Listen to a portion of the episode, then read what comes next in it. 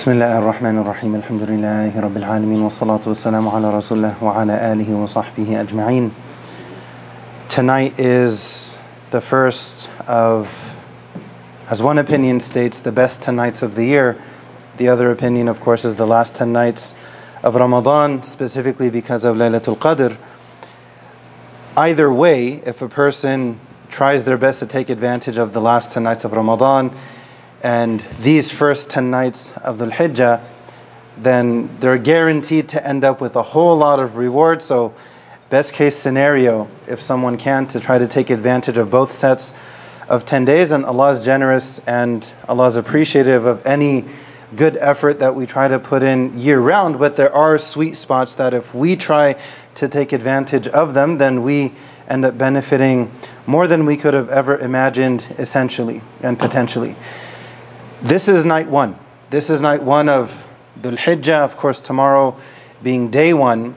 And for sure, regarding the days, these are the best 10 days of the year. Tomorrow being day one of them, the best way that we can try to approach these days is to try to lean into as many different good deeds as we can and generally speaking, different people typically have different inclinations towards different good deeds. Alhamdulillah, that's a good thing. Someone may recognize within themselves that they feel like they have a special niche, a special love that Allah Azza wa gave them for a specific good deed. This is a really good opportunity to lean into that more and more and more, and maybe to supplement it with other good deeds that a person may not do as often. So someone may have a very specific niche of being very passionate about feeding the homeless, which is really good. So maybe within these 10 days, they make the intention that maybe they want to for sure make sure to do that in general, maybe more than usual, because they want to capitalize on that specific good deed. But maybe they also lean into another good deed that maybe they don't, for example, spend that much time with the Quran, but they're really good about giving charity. That's beautiful. That's a really good thing. Maybe they decide to also sprinkle in a little bit of even listening to five minutes of Quran per day during these 10 days will go a really long way. Maybe someone, they're very passionate about fasting and they want to fast all of the first nine days because technically on the 10th day we don't fast because it's the day of Eid. Maybe they want to lean into fasting because they're very consistent about fasting Mondays and Thursdays, generally speaking, throughout the year. So for them to lean into fasting all nine of the first nine days will probably be really easy for them. If that's a niche they really lean towards, that's a beautiful thing. Maybe they struggle with some other good deeds. There are a million examples.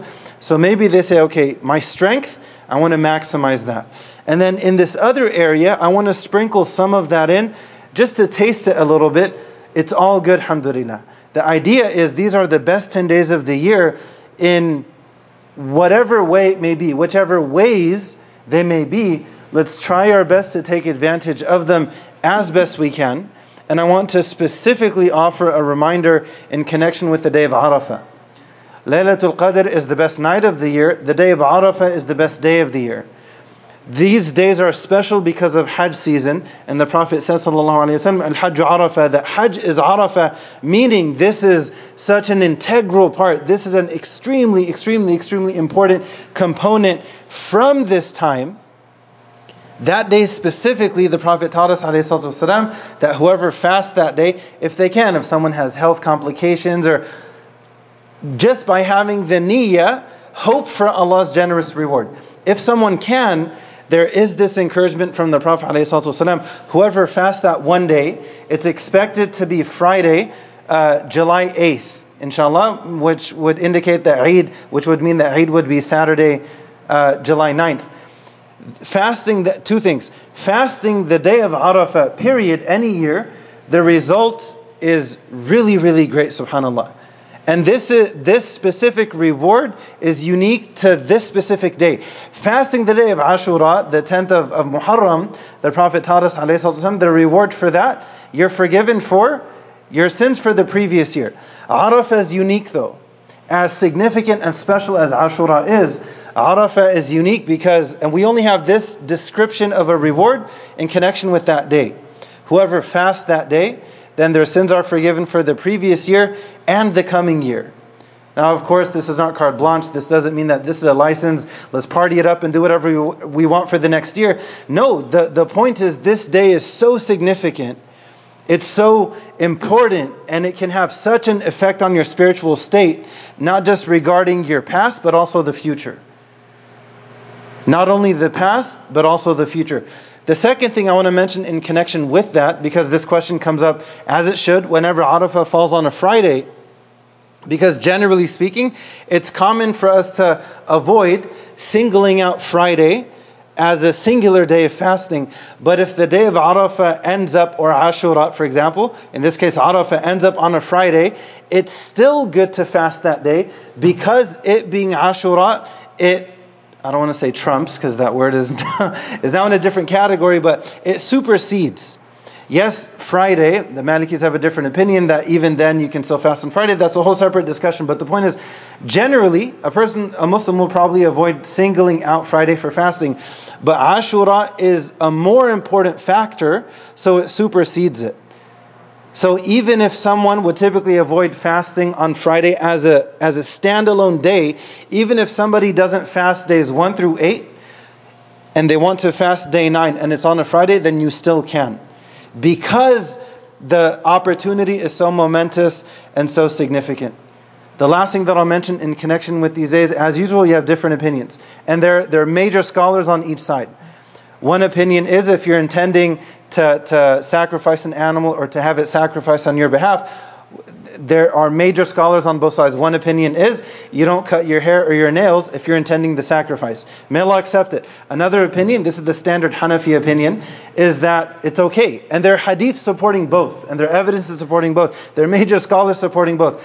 The main takeaway whatever someone leans towards, what they're familiar with, what their culture does, what their family does, it's all good, alhamdulillah. One is chocolate, one is vanilla. We all hope to, to taste the ice cream of Jannah. The main factor, especially because we're a very diverse community in America and specifically within this community, if someone, if they prefer one opinion and they see someone following a different opinion, to live and let live.